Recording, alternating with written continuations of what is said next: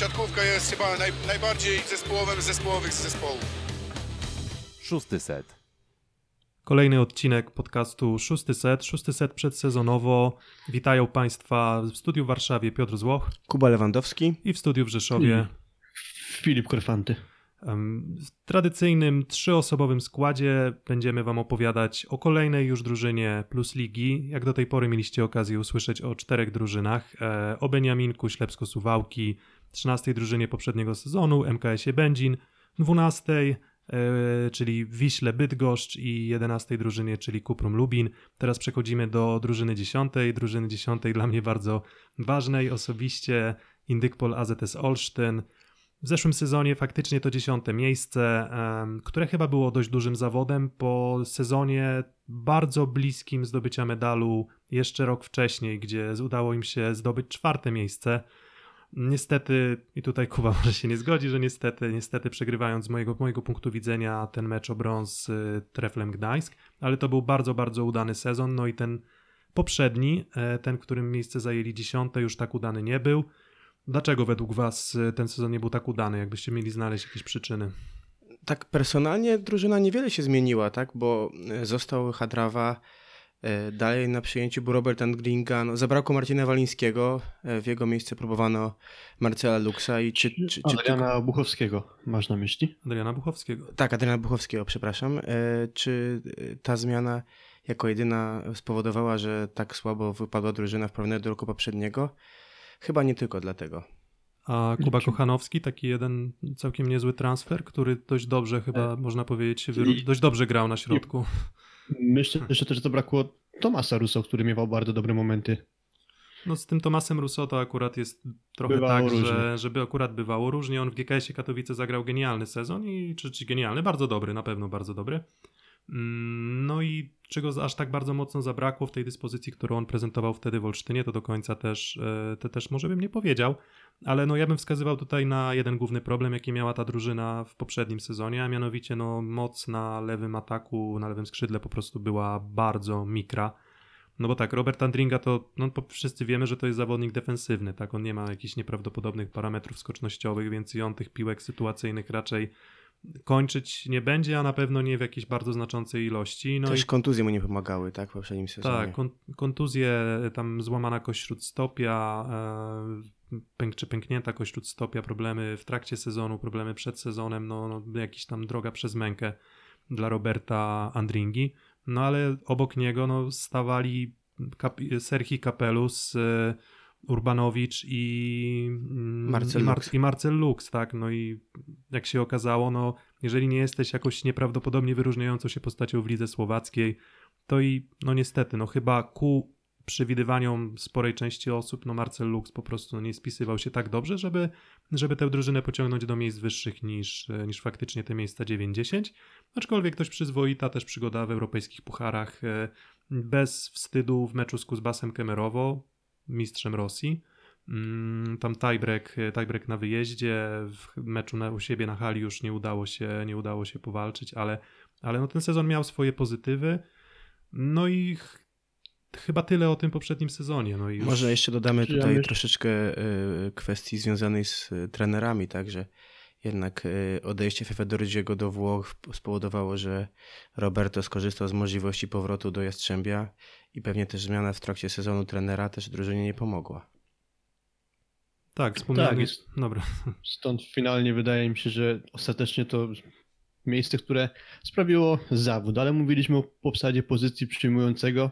Marcel Lux, Sierki Kapelus już się pożegnali z Olsztynem, a w ich miejsce Wojciech Szaliński, Mateusz Mika. No i wydaje mi się, że to są bardzo dobre transfery, przynajmniej jeden. Tak, bardzo często oceniając grę drużyny, no ja przynajmniej tak powiedzmy koncentrując się bardzo mocno na, na, na ZS-ie Olsztyn, no z uwagi na sympatię, mm, której, której nie ukrywam, mm, widziałem tam po prostu to, że no cały czas tam był szkielet y, drużyny, który może walczyć no co najmniej o myślę te piąte, szóste miejsce z, przy dobrych wiatrach również o, o, o medale, bo, no bo jest i Janek Hadrawa, który e, też na Mistrzostwach Europy no jakoś naprawdę momentami, przynajmniej na zagrywce niebotyczną formę prezentował, no ten mecz z Polakami mu nie wyszedł. Ale dobra, 39 punktów w jednym meczu. tak, w jednym także- meczu 39 punktów, no więc ten szkielet drużyny był już i jakby ten szkielet drużyny uważam, że on cały czas, cały czas istnieje, istniał i istnieje dalej w tym sezonie, czyli mówię tutaj o, mm, o Pawle Wojickim, mówię o Janie Hadrawie, mówię o Michale Żurku. Takie trzy postaci, które no gdzieś ten szkielet prowadziły. A Dodałbym brak- jeszcze Andringę. tak, do, do, do, tak, jeszcze tak, oczywiście Roberta Andringa oczy, też możemy tutaj dołączyć, przy czym no, on w zeszłym sezonie często nie grał z uwagi właśnie na te kontuzje. No ale te cztery osoby uzupełnione właśnie i tutaj wracając już do tematu przyjmujących, Wojciech Żaliński, mm, myślę, że no, co by nie mówić, no jedna z bardzo wyróżniających się postaci, on w zeszłym sezonie jeden z najlepszych punktujących w lidze, Mm, mocna zagrywka, na pewno będzie tak, myślę sobie o tym, jak Wojtek dostosuje się do wymagań hali Urania, bo on jednak przez ostatnie kilka sezonów w drużynie Czarnych Radom mm, grał i po prostu stawał na zagrywce w hali pod złotym sufitem. Mm, No i nie wiem, jak będzie w takim pobiegcie o większej kubaturze. Mam nadzieję, że, że tej zagrywki Wojtek Żaliński nie, nie zgubi. No i jak, jak, jak, jak wy oceniacie też te transfery, bo, bo, bo, bo po prostu ciekaw jestem waszego zdania jako osób może z zewnątrz, które no może nie, nie są bardzo aż tak mocno emocjonalnie zaangażowane e, względem tego klubu. To tak jak mówiłeś, dobrze w mojej ocenie diagnozowałeś problem drużyny już na poprzednim sezonie, to jest siła na lewym skrzydle. Wojtek jest ewidentnie przyjmującym ofensywnym. Już widać w meczach sparingowych, że sporo piłek posła do niego Paweł Wojicki. Na razie to wygląda bardzo dobrze, jeśli chodzi o jego zdobycze punktowe i procenty w ataku. Więc pod tym kątem na pewno lekarstwo wydaje się, że drużyna Rzeszyna znalazła. Czy mm, sam Wojtek Żaliński e, wystarczy, jeżeli Robert Andringa nie będzie zdrowy? To jest pytanie, które pewnie pozostaje otwarte. No i druga postać, Mateusz Mika, to akurat jeśli chodzi o nazwisko, to ruch bardzo dobry, ale w dalszym ciągu mam wątpliwości co do zdrowia tego zawodnika. Tak, te, te Mm, Od wątpliwości. czasu Mateusz Mika już e, nie gra w kadrze. Wydawało się, że być może pozwoli mu to załatać jakieś swoje problemy zdrowotne, ale na to się nie zanosi. Mateusz Mika niedawno przeszedł kolejny zabieg na kolanie, z tego co czytałem w jakiejś informacji prasowej. I na razie w sparingach nie pokazuje się w, w zbyt dużym wymiarze czasowym i sądzę, że zbyt dużo pożytku z Mateusza Miki przynajmniej w pierwszych kilku miesiącach Olsztynianie mieć nie będą. Taką mam obawę, no bo trwa to już dość długo i na razie nie widzę tego zielonego światła dla niego. Mm, No tak, no trochę, trochę obawy mm, środowiska olsztyńskiego na pewno Filip tutaj oddałeś, bo, bo, bo faktycznie on przechodził chyba taki poważniejszy zabieg mniej więcej w okolicach, no nie wiem, zakończenia poprzedniego sezonu. Mm, No i mm, z tego co pamiętam, no to gdzieś wypowiedzi też, nie wiem, czy, czy, czy agentów, y, czy, czy prezesa też Indykpolu AZS-u Olsztyn, Tomasza Jankowskiego, w których no, wspominał, że Mateusz Mika powinien być gotowy do gry na nowy sezon nie jest gotowy do gry. I zgadzam się, że to może być problem, bo mamy tak, Roberta Andringę, który jest podatny na kontuzję, nie jest kontuzjogenny, jak to mi zwrócił uwagę swego czasu Michał Kwietko-Bębnowski, jest podatny na kontuzję. Mm, Dalej mamy Mateusza Mikę, który w zasadzie w tym momencie tylko może stawać do przyjęcia, on jeszcze nie będzie skakał. Z tego co wiem, dopiero gdzieś w okolicach grudnia, stycznia możemy liczyć na to, że on będzie e, próbował swoich sił w ofensywie, a ile czasu mu zajmie dojście do tej optymalnej formy w ofensywie też, mm, też trudno powiedzieć. No i mamy do tego zdolnego, bo zdolnego, bo, bo jednak dość wyróżniającego się juniora Dawida Sokołowskiego, który, który w sparingach też wydaje mi się, że wygląda naprawdę przyzwoicie. Mm, To nie jest tak, że to jest zawodnik, który, nie wiem, zderza się ze ścianą teraz wchodząc do siatkówki seniorskiej, bo to te kilka sparingów pokazywało, że on może być uzupełnieniem i myślę, że to nie będzie, nie, nie będzie tutaj dużych obaw, y, żeby, żeby można było go wpuścić przynajmniej raz na jakiś czas na boisko. Nie będę jednak ukrywał, że, że, że trochę mnie to zdrowie na przyjęciu w Olsztynie niepokoi i jeżeli to zdrowie będzie, no to wydaje mi się, że zestawienie Andringa Żaliński będzie się uzupełniało bardzo dobrze. Nie wiem do końca jak będzie z, z, w zestawieniu z Mateuszem Miką, ale wydaje mi się, że sama ta para, ta, ta, ta, powiedzmy podstawowa, holendersko-polska e, powinna, powinna dawać radę na walkę, myślę o okolice gdzieś tam 5-6 miejsca. Ale jeżeli będzie jakikolwiek problem z kontuzją, no to tutaj już mam duże obawy. Myślę, że z Pozycja przyjmującego myślę, że zakończona, chyba że Kuba widzę, że jeszcze chcesz coś chyba powiedzieć. Nie, tutaj pełna zgoda. Ja może tutaj e, bym przekazał ostatnie wyniki sparingowe. Drużyna z Olsztyna bardzo dobrze wyglądała w ostatnim meczu z drużyną Zawiercia. Wygrała pewnie 3 do 0 i zdobycze punktowe wyglądają dosyć imponująco, jak na trzy sety 18 punktów Hadrawy, 12 Żońskiego, 11 Adringi. E, Jeżeli tak wyglądałoby zdobyć w każdym meczu trzy- trzysetowym drużyny z Olsztyna i e, głównych skrzydłowych, no to na pewno kibice byliby bardzo zadowoleni. Pozycja atakującego. Jan Hadrawa, Remigiusz Kapica. O Hadrawie chyba myślę, że nie ma co za bardzo się rozwlekać, bo znamy tego zawodnika doskonale, bardzo mocny punkt Olsztyna moim zdaniem czołowo atakujący ligi, no i potwierdził swoją dyspozycję jeszcze w Mistrzostwach Europy, które się niedawno zakończyły, o których już zresztą powiedzieliście, no ale Remigiusz Kapica Wydaje mi się, że to będzie bardzo ciekawy ruch i to będzie wzmocnienie nawet w kontekście chociażby tego, że tam był Mateusz Kańczok i on odszedł z zespołu do Lechii Tomaszów Mazowiecki, a Remigiusz Kapica mimo bardzo młodego wieku, miałem okazję go oglądać kilka razy na żywo, między innymi w tym roku na Mistrzostwach Polski Juniorów w Dębicy i zrobił na mnie ogromne wrażenie. Zawodnik o bardzo dużym zasięgu, leworęczny, bardzo przypomina w swojej charakterystyce Macieja Muzaja. Ty Piotrek powiedziałeś niedawno o Rafale Farynie, że ma kafar w ręce, co mi się spodobało i zapamiętałem to określenie i, i naprawdę jak się patrzy na moc uderzenia tego bądź co bądź bardzo młodego człowieka jeszcze, no to robi to wrażenie i imponuje mi też u niego łatwość doboru kierunków w ataku, swoboda uderzenia po prostej, co nie jest takie oczywiste przy leworęcznych atakujących, ale przy tym jak bardzo efektownie często wyglądały jego ataki, tak też zdarza mu się nie obrać kierunku żadnego i zbierać spektakularne czapy. Także ogólnie ogromny potencjał tego zawodnika, ale na pewno jeszcze trochę okrzesania potrzebuje na poziomie plus ligi.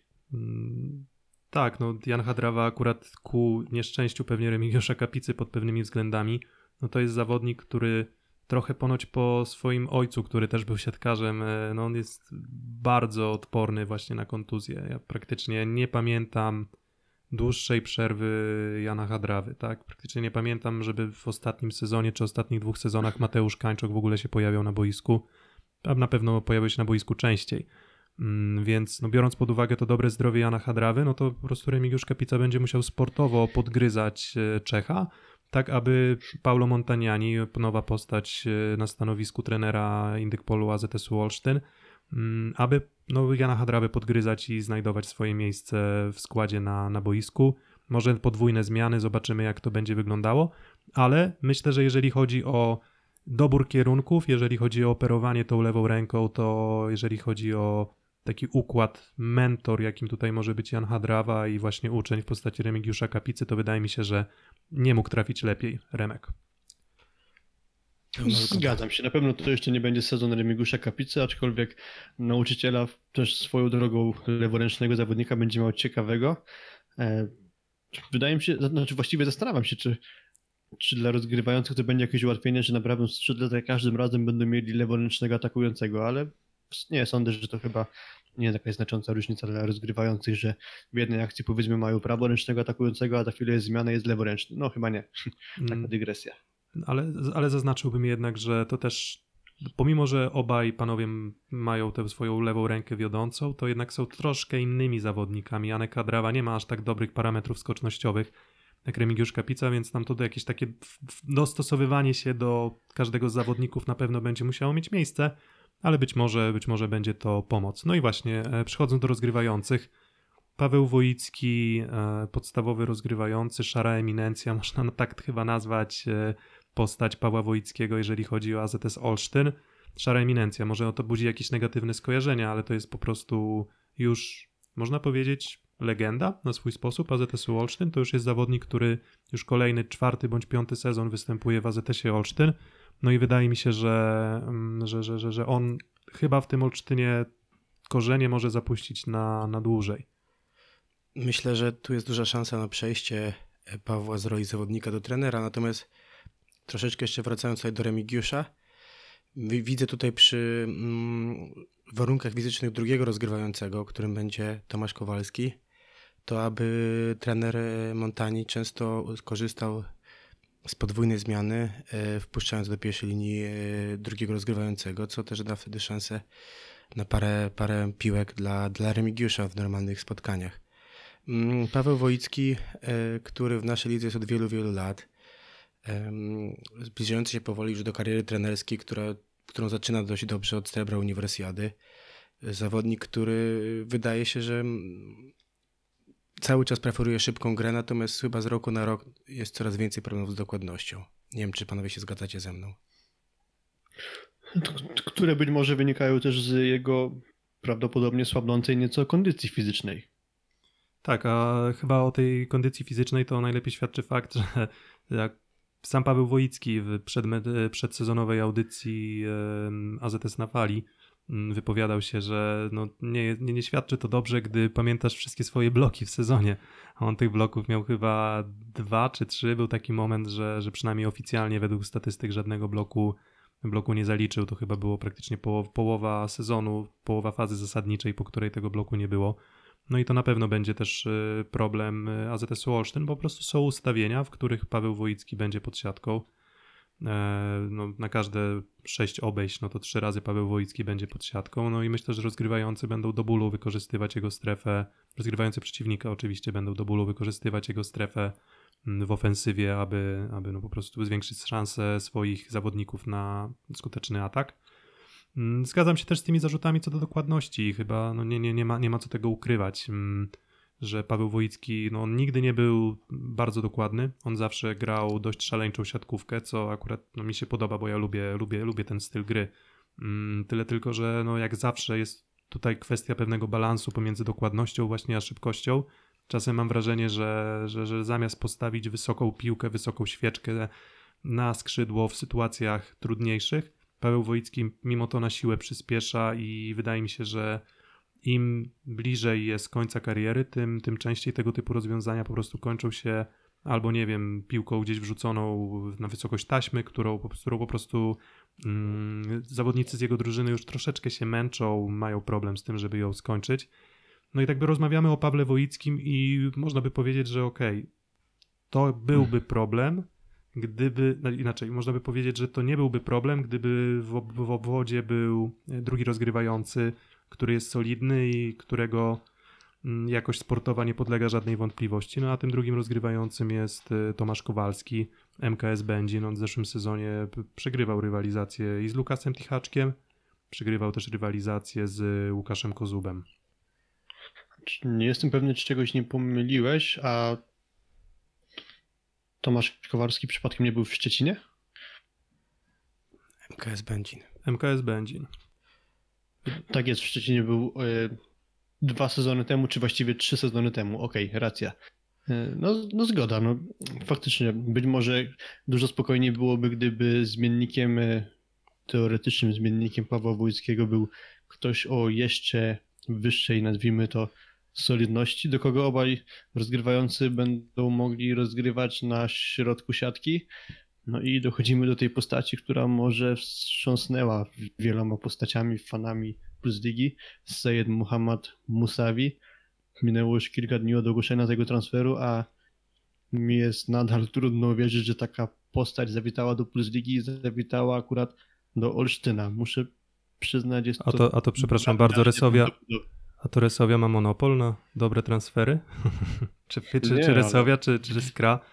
Nie, akurat też, też można, możemy trochę historii tutaj powiedzieć, jak, co, jak to w zasadzie się stało, że Sejed pojawił się w mm, Sejed pojawił się w Olsztynie. No, mm, pierwszym zakontraktowanym środkowym zagranicy był Taylor Averill.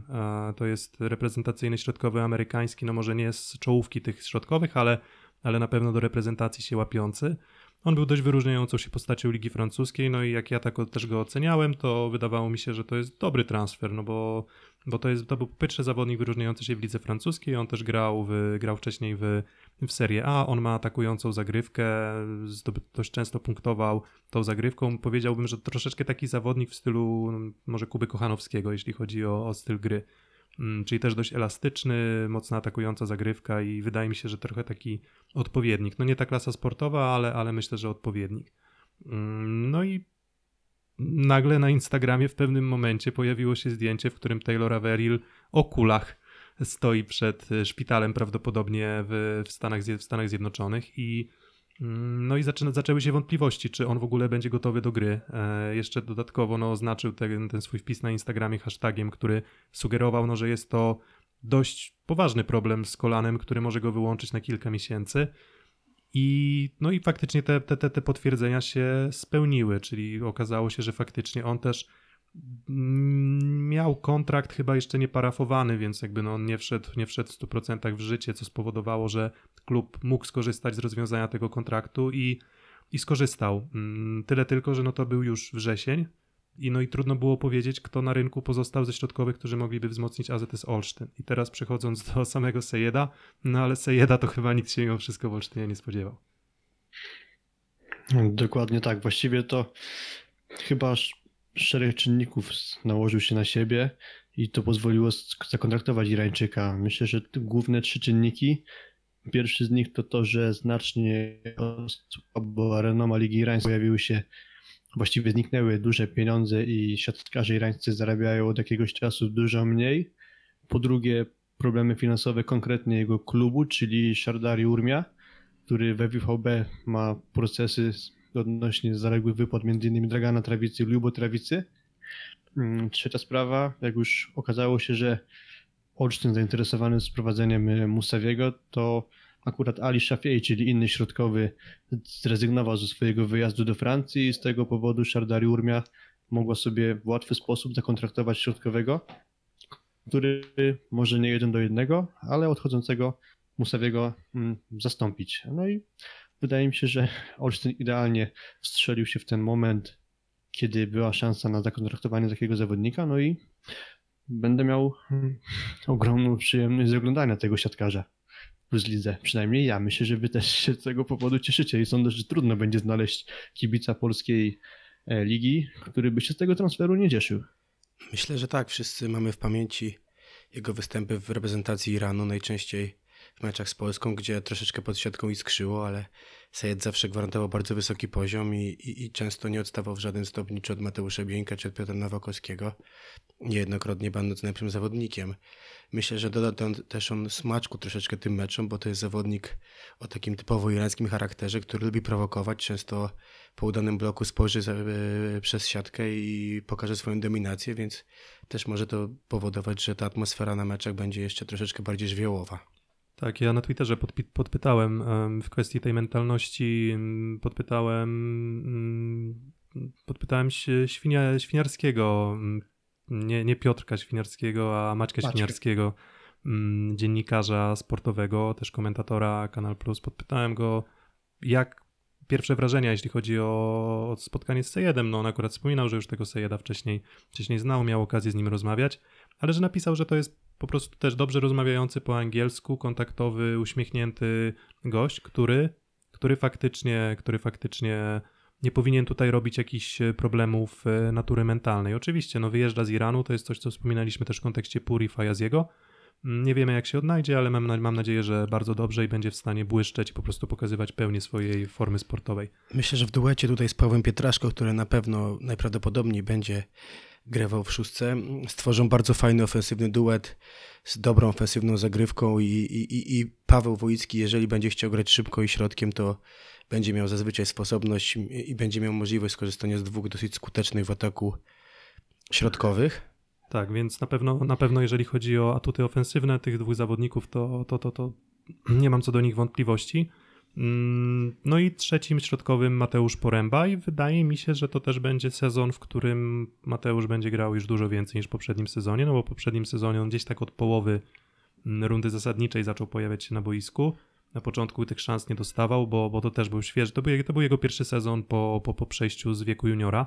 Mm, I bardzo często te pierwsze sezony po prostu są trudne, no bo to jednak dostosowanie się do wymagań fizycznych gry seniorskiej nie jest łatwe, a on już momentami pokazywał się z dobrej strony, teraz w sparingach też, e, też, te, też pokazuje talent i myślę, że on też będzie się rozwijał, więc nie jest wcale powiedziane, że on stoi na straconej pozycji w rywalizacji z Pawłem Pietraszko. Mm, Środkowych mamy omówionych e, i teraz libero, tak, czyli Michał Żurek, Jakub Zabłocki tutaj bez żadnych zmian, dalej dwa nazwiska, Michał Żurek to podobnie trochę jako Pawle Wojicki można powiedzieć, że już no legenda albo no jedna z tych postaci, które już od kilku lat y, świadczą o sile AZS-u Olsztyn. Mm, No właśnie, jak, właśnie, bo tak jakbyście mieli w hierarchii libero ligowych ustawić Michała Żurka, to gdzie byście go ustanowi, usadowili? Blisko podium. Myślę, że też to pokazywały powołania, powołania Witala. Jest to gdzieś środkowy, przepraszam, libero mm, 3-5 w Polsce. Tak, oczywiście tutaj nie podlega wątpliwości dominacja Pawła Zatorskiego, pewnie wyżej cenie Damiana Wojtaszka czy Jakuba Papiwczaka, ale gdzieś na poziomie 4-5 e, Michała bym umiejscowił. Tak, bliżej 5, ale tak. Bliżej, bliżej 5, ale tak, zgodzę się. Okej. Właśnie sam, sam Michał Żurek powtarza, że no on mm, nigdy nie mówił o sobie, że jest człowiekiem, który ma nieprawdopodobną skalę talentu. No to jest niebywały pracuś i on, gdy jest w dobrej formie fizycznej, no to naprawdę pokazuje się z bardzo dobrej strony. Mm, No i tej formy, formy fizycznej też życzę w sumie wszystkim zawodnikom Olsztyna i wszystkim zawodnikom występującym w lidze, no bo kontuzje nigdy nie są czymś, e, czymś fajnym. Oby tutaj względy sportowe, a nie kontuzje decydowały o wynikach ich spotkań i, i całego sezonu. Mm, No i dobra, i teraz może przejdźmy jeszcze bardzo króciutko przez y, transfery y, z klubu, czyli odejścia z klubu. Mm, Do klubu, no to już wiecie, Wojciech Żaliński, Mateusz Mika, Remigiusz Kapica, Sejet Musawi, Tomasz Kowalski, trener Paulo Montaniani, o nim może za chwilę. Mm, Natomiast odejścia z klubu. Trener Michał Mieszko-Gogol do PGS Krybeł Chatów, przyjmujący Marcin Wika, Serhi Kapelus, Marcel Lux i Jakub Urbanowicz. No to, że te cztery nazwiska odeszły, no to też pokazuje, że to zestawienie przyjęcia w zeszłym sezonie po prostu no nie, za, nie zadowoliło, ich poziom nie zadowolił e, ani kibiców, ani, ani władze klubu. Mateusz Kańczok e, w pierwszej lidze Miłosz zniszczył GKS Katowice, Sebastian Warda, czwarty środkowy prawdopodobnie, Zaksy Kędzierzyn-Koźle, no i Radosław Gil, Gil do, do Wisły Bydgoszcz, pewnie walczyć o miejsce pierwszego rozgrywającego. Które nazwisko jest największą stratą według was? Może nie jakąś dużą stratą, ale największą dla mnie, znaczy oczywiście nie licząc trenera Gogola, to Miłosz zniszczył. Tak, tutaj pełna zgoda. Trener Gogol dostał szansę w drużynie Skry. Nie dziwne, że z niej skorzystał, a w przypadku tutaj trzech środkowych to pewnie dobrym uzupełnieniem dalej byłby Miłosz zniszczał, więc na pewno trzeba żałować jego transferu. No ja się zgadzam, Miłosz zniszczył, to jest w sumie jedyna postać, której e, żałuję, no to jest jednak bardzo solidny środkowy, no to jest tak jak, no to so, solidność, solidność to jest chyba, chyba właśnie to, bardzo kąśliwy flot i on no, nie- wielokrotnie utrudniał przyjmującym rywala przyjęcie, teraz będzie to robił już barwa GKS-u Katowice, więc omówiliśmy skład, y, wiecie już, y, drodzy słuchacze, jakie transfery do klubu, kto odszedł, jak wygląda pełne zestawienie drużyny Indykpolu AZS Olsztyn na sezon 2019-2020, a za chwilę porozmawiamy o tym, jak oceniamy szanse AZS Olsztyn na dobry wynik w tym sezonie. Szósty set. No więc panowie, tradycyjne już pytanie do was, e, deklaracja, ale może dobra, może najpierw awizowana szóstka, tak żebyśmy mieli to poukładane tak jak, e, tak jak mieliśmy do tej pory w poprzednich e, na, nagraniach. Na rozegraniu Paweł Wojicki, Jan Hadrawa na ataku, para środkowych Paweł Pietraszko, Sejet Musawi, na przyjęciu Robert Andringa i Wojciech Szaliński, na libero Michał Żurek, jeśli chodzi o drugą szóstkę, Tomasz Kowalski, Remigiusz Kapica, Mateusz Poręba, prawdopodobnie z jednym z e, wychowanków AZS-u Olsztyn, którzy teraz razem trenują. Nie wiem do końca, które to może być nazwisko. Dawid Sokołowski, Mateusz Mika i Jakub Zabłocki na libero.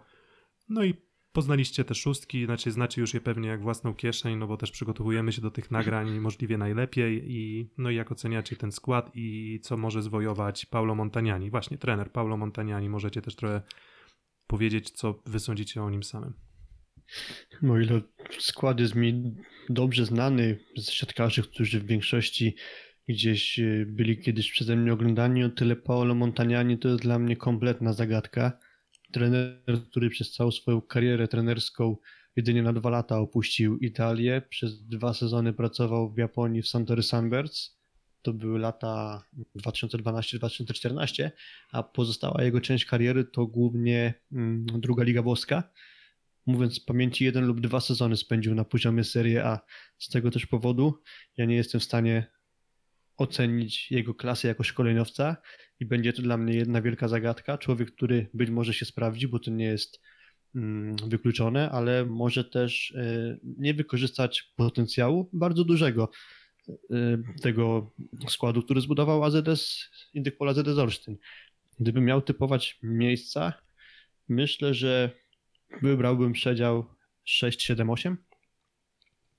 I Tutaj patrząc na skład drużyny z Olsztyna, widać, że to skład bardzo ofensywny. Poza Robertem Andringą większość zawodników i dysponuje zagrywką bardzo ofensywną, nie mówiąc tutaj oczywiście Pawle Wojickim, a, a z drugiej strony też to są zawodnicy, którzy zazwyczaj atakują na wysokim pułapie, więc jeżeli przyjęcie w drużynie Olsztyna będzie, jeżeli będzie też zdrowie podstawowej szóstki, no to ja bym typował tutaj miejsca 5-8. Mm, Ja myślę, że nawet jak tego zdrowia nikt momentami zabraknie, to i tak te 5-8 jest, jest w zasięgu. Mm, Tak bardzo obiektywnie podchodząc do sprawy, no ja bardzo, bardzo chciałbym, żeby, żeby AZS Olsztyn w tym sezonie mm, awansował do półfinału, co najmniej może zdobył medal. Wydaje mi się, że no, drużyna z Olsztyna jest akurat w tym takim peletonie szeregu kilku drużyn, o których też będziemy rozmawiać w kolejnych odcinkach, z których każdy ma tak naprawdę ambicje co najmniej na ten awans do playoffów. I trochę wychodzi, wychodzi pewnie z założenia w sumie i pewnie sam trener i prezes AZS-u Olsztyn i też, mm, i też zawodnicy, że no, najpierw awansujmy do playoffów, a potem zobaczmy, co się będzie działo. Czyli awansujmy do playoffów, postarajmy się zbudować sobie możliwie najlepszą pozycję przed startem tych playoffów, żeby no, nie trafić no, na, nie wiem, pierwszą, drugą drużynę, czyli wtedy, nie wiem, szóste miejsce na przykład po fazie zasadniczej. No i wtedy już w tych starciach może wydarzyć się tak naprawdę wszystko. No wydaje mi się, że ten poziom sportowy w lidze jest wyjątkowo wyrównany w tym sezonie. Nie wiem, czy tutaj się zgadzacie ze mną, ale, ale bardzo trudno będzie przewidzieć, kto, kto, kto, kto będzie do medali. Jeżeli miałbym do tych trzech miejsc zawęzić, jak typowo oceniamy do, do trzech miejsc, to wydaje mi się, że, że będą to miejsca 6-8. No z gwiazdką, że może, może ciutkę wyżej, ale ja stawiam na 6-8. Panowie? Trzy miejsca? To tak jak powiedziałem wcześniej, ja już zresztą właściwie zawęziłem ten przedział przedtem do trzech miejsc, czyli 6, 7 lub 8. Okej. Ja powiedziałem 5-8, ale tutaj zawężając też zostałbym przy 6-8, także mamy pełną zgodność.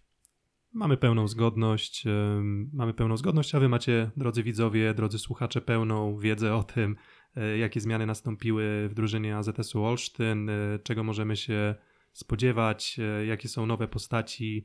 Mm, No i wydaje mi się, że możemy zamykać ten konkretny odcinek. Co wy na to, panowie? Myślę, że możemy. Myślę, że możemy. W takim układzie dziękujemy bardzo serdecznie za wysłuchanie kolejnego odcinka podcastu Szósty Set. Słuchajcie nas na YouTubie, słuchajcie nas na Spotify, słuchajcie nas na SoundCloud. Nie wiemy jeszcze, co wymyślimy, gdzie będziecie mogli nas słuchać. Może w pewnym momencie będziemy wyskakiwać już wam z lodówki. A, czy mm, suchar? Jest dobry suchar? Czy Bardzo dobry. to? Dobra. No więc Jak, jak w uranie, to może do mrożarki. Dokładnie, jak urani to może do zamrażarki, więc macie możliwość słuchania nas w zasadzie wszędzie i za zachęcamy do, do, do, do zrobienia tego. Mm, No i dziękujemy za dzisiaj. Piotr Złoch. Kuba Lewandowski. I Filip Korfanty.